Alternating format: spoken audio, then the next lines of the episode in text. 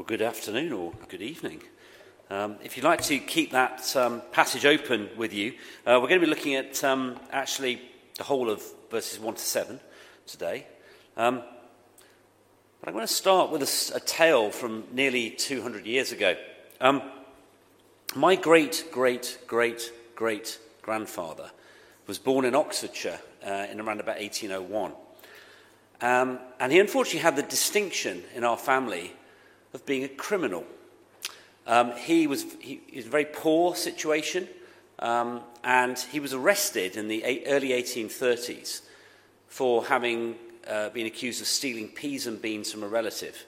He got taken to Oxford at assizes, where he was tried, and because it wasn't his first offence, he'd been caught stealing before, he was sentenced to deportation to Tasmania. And what used to happen in those days, they would take them down to Portsmouth to a prison ship, uh, like a big barge. They'd stay on there for about five or six months before they were ready to take them to Australia. And that was a six month voyage. Now, very sadly, my great grandfather contracted smallpox whilst he was on the prison ship. And then he was taken onto the boat to Australia while he was still suffering from smallpox. His health deteriorated as he went on, but he was treated.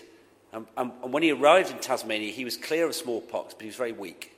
He wasn't actually able to work. And sadly, he only lasted about six months before he died, age 33. It's a very sad tale. And you think, well, why do I tell this story today? What relevance can this have? Well, I was very interested by this story, and I was very keen to find out what it was like to be a passenger on one of these ships being deported, deported to Australia or Tasmania in the 1830s. And I found a tale of some women from London who were petty criminals on the streets of London. And they ended up on a ship very much like that one as well. But for them, going to Australia broke them out of a cycle that they had been in of constantly going out on the streets stealing, being arrested, and then being released from prison and going back out on the streets again just to go and have a bed and safety on the streets. And for them, being taken off to Australia actually led to a life of freedom for them, where they worked and then they were free. And actually, many of them now are the ancestors of those in Australia today, went on to have thriving families. Now, the theme of today's passage is a simple one it is one of freedom. Not freedom in a George Michael Wham kind of song. Not freedom in a William Wallace, freedom! Nothing, well, a little bit like that maybe. But the kind of freedom that we're talking about this Christmas season. The joyous, awe inspiring existence of knowing that you are truly free. The kind of freedom that we should be shouting from the rooftops this December. Not in our rather apologetic British way of saying, well, I suppose we are free, aren't we? Um, it's actually how we should be starting the Christmas season. Now, I was intrigued as to why Adrian had asked me to preach from the book of Galatians, because I've spoken from the book of Galatians many years ago. And I remember it all, being all about uh, a particular group of Christians uh, that the Apostle Paul wrote to in a letter, where they got some pretty fundamental things wrong. And you think, well, what possible relevance could this have to the Christmas season? Well, John Stott, who many of you recall, was a great writer, great thinker, great preacher in the Church of England, wrote a, a little piece about the Galatian church. And he said this He said, Oh, the folly of these Galatians. We can certainly understand the language of the prodigal son who came to his father and said, I am no longer worthy to be called your son. Treat me as one of your hired servants or slaves. But how can anyone be so foolish as to say, You've made me your son, but I would rather be your slave? It's one thing to say, I do not deserve it. It's quite enough to say, I do not desire it. I prefer slavery to sonship. Yet, that was the folly of the Galatians under the influence of their false teachers. Because the problem of the Galatian church was that having first received the gospel, and being freed by the gospel. They wanted to go back to how they were before. They wanted to go back essentially to being slaves by going back and saying, well, we need these Jewish customs. We need these rituals as well in order to be truly free. And the passage tonight actually shows us, in fact, it makes it crystal clear as to why Jesus Christ needed to come into the world.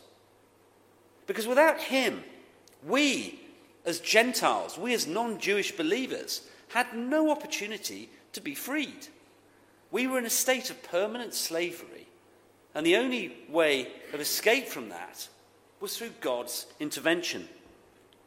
So we're going to look at t- t- tonight's passage in three sections. Firstly, we're going to say, see how, number one, religiosity is slavery.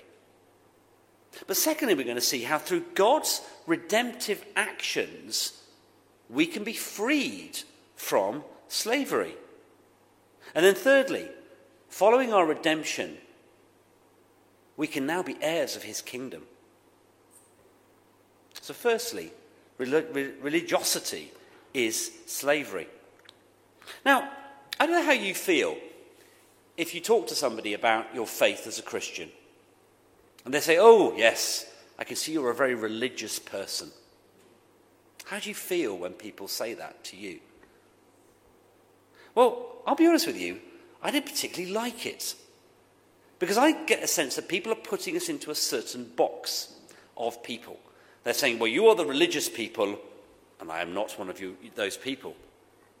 And I think people do it because it makes them feel separate from you actually in a way that they don't have to engage themselves with what you believe. And actually, there's this belief as well is, well, you are just morally good people. You follow a certain code and you get to your God. And I don't want to do that, so I'll make my own choices. I had an English teacher at school who actually said that religion was a crutch for the weak. Is that how you feel? Somebody who gets typecast of being religious. It's interesting, we were out um, last Sunday night, going out in the crowds, uh, delivering leaflets. And it was interesting the different reactions that we got to handing people a leaflet. We didn't just hand it to them without saying anything. We just said, We're from Kenilworth Community Church and we'd like to invite you to our Christmas services this year. And there were some people who were really grateful. Said, That's a really lovely idea. Where are you? I'll come and visit you. But there was one guy I remember who said, um, Oh, I'm too busy this year. I said, Oh. I said, uh, what, what, what, What's keeping you busy this year? He said, Oh, the children. They're just too, keep me too busy. Keep me too busy. And he, he didn't want to engage. And in a sense, we get that reaction from people, don't we? Is that, no, I don't want to go any further than that at all. Because what, it, what is religiosity? What is people's perception of a religious person? Well, it's the idea that you've got to follow a series of rituals in order to become truly one with God. But actually, the danger of it is when that becomes the thing in it itself, it actually starts to exclude the very object of the faith. And this was the issue that has been talked about here by Paul with the Galatian church. Because they had the belief that Jesus, belief in Jesus Christ was not enough. Rather, you needed something more. In reality, to adopt a whole load of extra Jewish customs in order to become a true believer. But of course, the problem here is that if you start to add things to the gospel, you actually take it away. You take away the power of the gospel. And Paul picks up the story in verse 3 of chapter 4 reminding the Galatians from where they came from. What I am saying is that as long as an heir is underage, he is no different from a slave, although he owns the whole estate. The heir is subject to guardians and trustees until the time set by his father. So also, when we were underage, we were in slavery under the elemental spiritual forces of the world. You see, what Paul is saying is that prior to the Galatians becoming believers, they were like children incapable of inheriting. They had no different status to that of slaves. Now, my eldest son is not here today, um, but he has got a very special birthday next Saturday. He is 18. He legally in the UK becomes an adult next Saturday. But he is still at the moment a child. He can't legally inherit things in a full way until he is 18 because he's still a child. And what Paul is saying here is that this is a situation of all mankind. Until we get to a certain point, because of our own human sin, we're effectively enslaved. We're in a prison, and it's impossible for us to escape from it. But there'll come a point, there will come a point, when we achieve full adulthood. Now, for my son, he will achieve full adulthood next Saturday. When the clock strikes midnight, in fact, this Friday, he can't do anything about it. Something happens, something changes legally at that point. And you see, for us, when we become believers, we, our status suddenly changes. But the problem is, until God intervenes, there is nothing that we can do about that at all. We can be religious, we can follow rituals, we can turn up at church, we can go to home groups, we can pray, we can sing. But it's not enough. Because until God intervenes in our lives through the Holy Spirit and we accept that promise, we are cut off from it. So if you've come to church today thinking that the key to this, this Christmas season is I just need to be more religious, then actually you're going to be disappointed. Because actually, we don't need to be more religious. We need to understand the redemptive work of God better. Because the problem of the Galatian church was described by Paul between verses 8 and 11 of chapter 4. Formerly, when you did not, you did not know God, you were slaves to those who were by nature are not gods. But now that you know God, or rather are known by God, how is it that you're turning back to those weak and miserable forces? Do you wish to be enslaved by them all over again? You're observing special days and months and seasons and years? I fear for you that somehow I've wasted my efforts on you. You see, the, the, Galatians thought that by observing special days and months and seasons and years, by going through the rituals, they would somehow be better believers, be closer to God. They thought that the key was being more religious. But Paul is scathing in his criticism of them. How is it that you're turning back to these weak and miserable forces? I fear for you that somehow I've wasted my efforts on you. Because why is Paul upset? It's because the Galatians have missed the very essence of the gospel that it is not down to us. In their case, it's not down to them, it is down to God. And Paul describes this glorious truth in verses 4 and 5, and it's really the center of our passage tonight. And it actually makes the second point that I'm going to make. Through God's redemptive actions, we can be free from slavery. So read to, with, with me verses 4 and 5. But when the time had fully come, God sent his Son, born of a woman, born under the law, to redeem those under the law that we might receive adoption to sonship. This, brothers and sisters, is the message of Christmas. Because what that is, this passage is saying is that Jesus Christ was sent into the world from God so that he was wholly God. But he was also wholly man. He was born of a woman. And the fact that he was born of a woman is hugely significant because that woman herself was born under the law. So she was subject to the same curse that afflicts you and I. We were subject to the law in the same way. And it's an impossible standard for us to fulfill. But because God intervened and Jesus Christ was fully God, he was able to face that punishment for each one of us and took that to the cross And by going to the cross and dying for each one of us, he was able to, and there's the magic word, redeem us. Now, what does the word redemption mean to you? We use the word redemption, redeeming, uh, in the English language a fair bit. Um, perhaps after Christmas, you might be redeeming gift vouchers.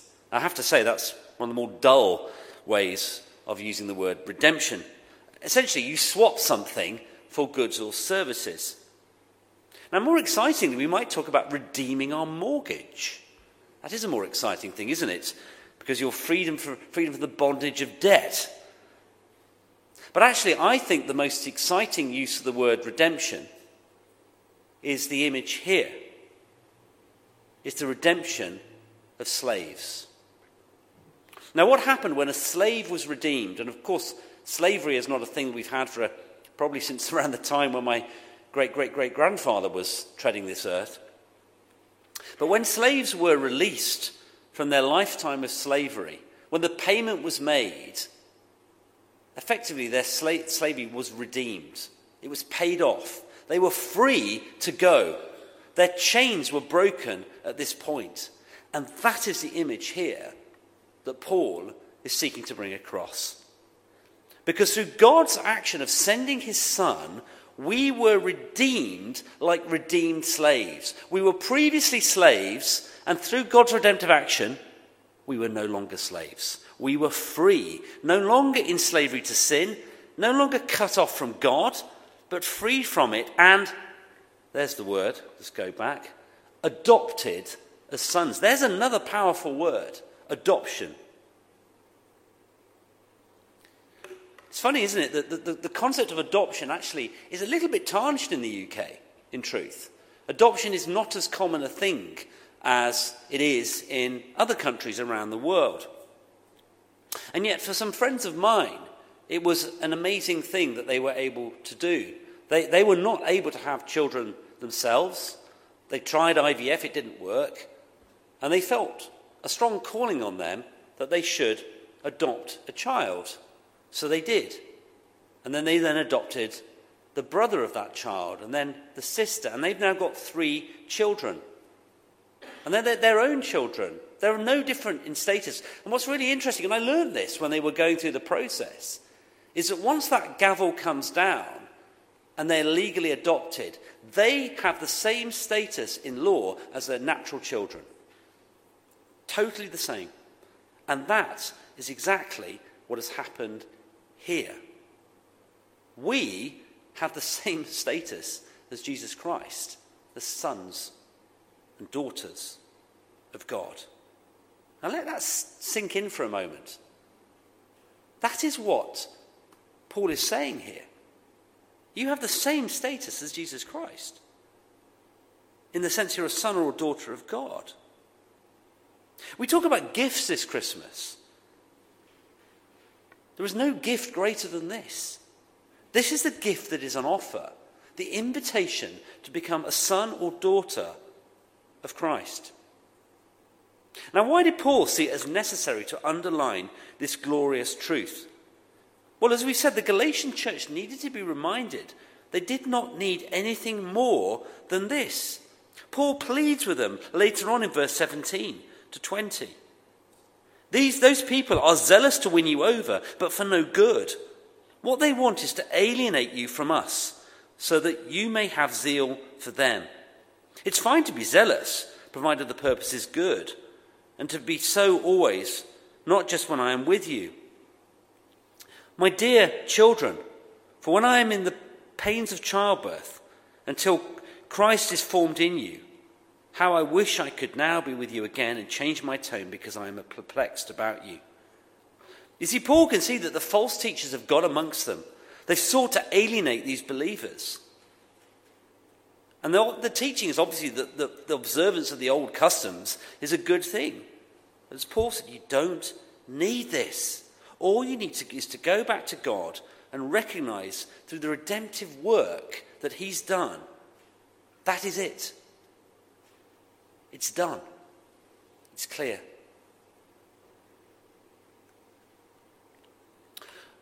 also, a few years ago, because I'm, as you probably detect, I'm quite into family history stuff and genetics and all this, that, and the other. There's something you can do which is a sort of DNA test, um, and that works out your heritage. Um, in my case, I discovered that I'm 60% English, I'm uh, about 20% Welsh, 10% Irish, and 10% Scandinavian, fascinatingly, which is probably where I get my height from. Um, but there was a very interesting um, podcast on BBC Sounds that's out, it's very well worth listening to, called The Gift. And it's all about where these DNA tests make people discover things they weren't expecting. Um, and there's an amazing statistic that like one in seven people actually um, have a different father to the one that they thought they might have. Um, I'm not sure, I, I haven't tested out that statistic, so please don't quote me on it. But it's actually what people have found out is that by doing these DNA tests, they've actually discovered their parents are not who they thought they were. And there was one very moving story about um, a girl who found out that her father, who'd been her father, she was in her 40s, um, was not actually her real father. She went to see him and, and said, I'm really sorry, Dad, but I've just discovered you're not my natural father. And he, barely without breaking a pause, said, You are still my daughter. It doesn't matter. You know, I've raised you as my daughter. You are my daughter, and I love you as my daughter. And that is, is here what is going on. Because although we may not have been born as natural sons of God, the truth is we are adopted and we have the same status. So the warning to us here is not to fall into the same trap that the Galatians did. That somehow we feel that we've got to add things on in order to be truly sons or daughters of God. Because if we're honest, our natural inclination as human beings is probably to be religious. We like to follow things, we like to follow rituals, we like to have rules to live by. And actually, they're not a bad thing in themselves. They give life structure.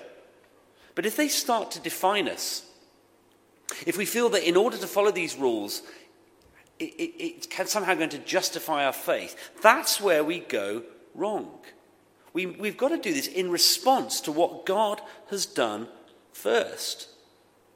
And I think another thing that we need to be careful of is that when we talk about our faith, we actually need to go back, a little bit like Fiona did earlier today, go back to those first principles and talk about how we realize that God loved us. Actually, how He, God, through sending Jesus Christ, did the work. It wasn't by us following a whole load of rules and becoming a better person that made us a believer. And so often I think the world out there thinks that's what you've got to do in order to become a follower of Jesus. It's really interesting. I, I was at a um, event on Monday evening through a charity that I'm involved with called the London Project. And the idea with that charity is trying to bring churches together across the whole of London to plant other churches and work more effectively together for the gospel. And I met a really interesting guy who founded the street pastors movement in the UK. As you probably know, it's, it's become a very successful thing. Well, they go out, Christians go out on a Friday and a Saturday night into the streets of the towns and cities, and they help people who are in need of help. And what Les was saying was that he said, when you're out on the streets with people, actually showing them the love of Jesus Christ in a very tangible way is actually really powerful because it strips away their whole perceptions about church. That you've got to go into a church and you've got to be a good person, you've got to do all this, that, and the other. But they actually see the raw meaning of what it means to be a follower of Jesus. Actually, to realize that He's loved us so much. God loved us so much that He sent His own Son. And that's an incredibly powerful thing. But there's one final thing here. One final amazing truth that comes out of this passage today. Following our redemption, we can now be heirs of his kingdom.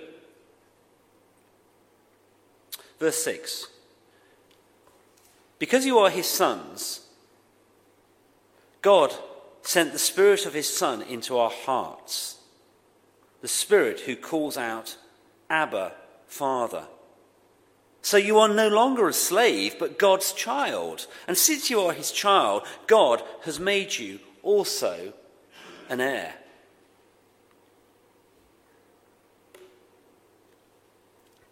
A week or two ago, I met a guy who became a Christian a year ago. His name was Jason.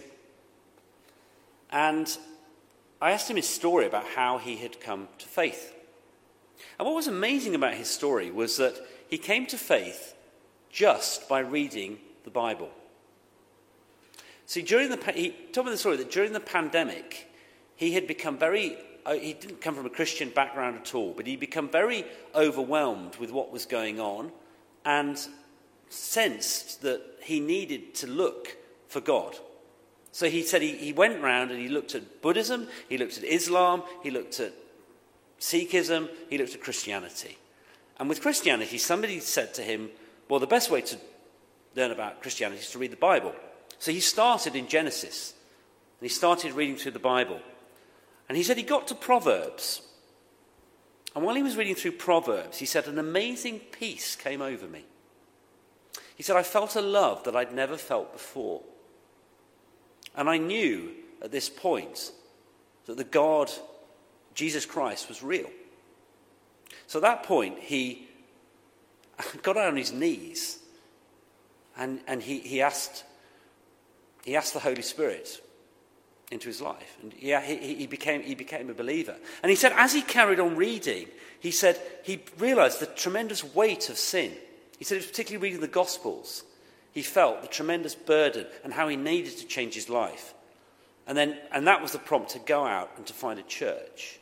It's an amazing story.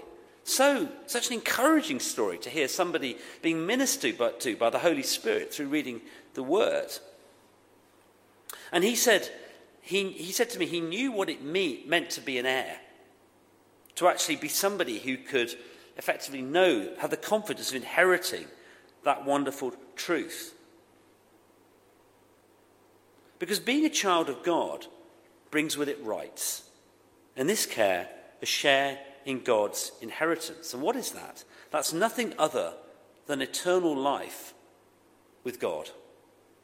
See, what does our world preach? Our world preaches work hard, make the right choices, and you'll receive your reward at the end of life when you retire into some kind of freedom. But the reality is, and anyone who's achieved that age of life will say to you, the worries and burdens of life don't just suddenly cease when you reach this point. Because people actually realize that their health is probably the most important thing that they have. And actually, that's the only thing probably standing between them and a decline into death. But that tragedy is a blindness to the gospel, is actually probably at its most acute, ironically, amongst older people. Because all the statistics show that most people who become believers tend to become believers when they've got their whole life in front of them. Younger people, it's often when they become believers. And so I would say, if you're a younger person here today, and we've got one or two here, is don't, make the, don't leave the decision until later in life to follow Jesus. Now is the time to make that decision to follow him. And if you're a bit older here today as well, here's the challenge. Are, do you truly believe in that message of being an heir? Do you believe that truth today? Do you believe that you're an heir of God's kingdom? Or are you afraid of death? Because as Romans 6:23 says, the wages of sin is death. But the gift of God is eternal life in Christ Jesus, our Lord. Because this glorious inheritance of God's kingdom, in addition to us being given freedom from slavery, we are also promised a glorious inheritance. Now, some of you will have heard of this man, the late Tim Keller. He, he had a tremendous ministry uh, in New York. And he wrote a piece in, in, in a book called Galatians for You, where he really summed up the essence of what this passage was about. And I'm going to read it to you if you just want to listen to this carefully. So to, so, to understand what God sent his son to do, we need to travel to an ancient slave market to appreciate redemption, and to an ancient wealthy household to grasp the concept of sonship. Only together do they give us a complete picture of what Christ has accomplished for us. Yes, it's very easy and common to think of our salvation only in terms of the first, i.e., the slave market, and not the second. That only as the transfer from us of our sins, but not as the transfer to us of the Son's rights and privileges. When we think like that, we're really only half saved by grace. We can get pardon, but now we have to live a good life to earn and maintain God's favour and rewards. And what Paul wanted to show the Galatians and us was that not only did Christ remove the curse we deserved, but he also gave us the blessing that he deserved. God's honour and reward are just as secure and guaranteed as our pardon. Unless we remember this, we'll be anxious and even despairing when we sin or fail. We think that our slate has been wiped clean, but now it's up to us to write good deeds on that slate so that God will love us and accept us. That's where we're left if we remember only half of verse 5. But the point is, our slate has been wiped clean, and Jesus has written his righteousness onto it. Our inheritance is not a prize to be won, it is a gift from Christ. Now, it is early for Christmas this year, but what a wonderful truth to take with us into the Christmas season. Not only have we been redeemed as, as slaves, but we've got this wonderful inheritance that is promised to us. The same inheritance that Jesus Christ himself deserves and is given. And my challenge today is do we want to continue as slaves? Or do we want to be redeemed and free to live as Jesus Christ does? Do you want to be the person that misses out on eternal life because you were too content with your lot in life? Or do you want to be somebody who humbly gets down on their knees today before God and says, I got it wrong. I trust you, God. You have done everything. Please may I come into your kingdom and share in that glorious inheritance. Because that is a message to the world this Christmas. Let's pray.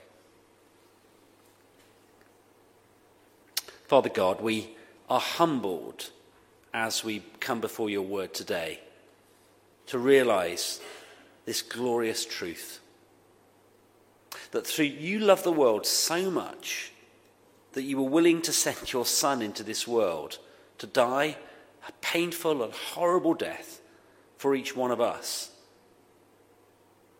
And that by rising again and showing the victory over death, to that redemptive work on the cross, we too can be your sons and daughters. What a glorious thing to celebrate. What a glorious thing to tell the world. And we pray for our world. We pray for those who we know, our family, our friends, our neighbors, the people in this town who don't know that truth. We just pray that they would come and they would hear and they would, they, they would grasp hold of that truth this Christmas. We pray for our services here, for the interactions we're going to have, that you'd make us clear on what it means to be followers of you, that you loved us first, and you've done everything. Amen.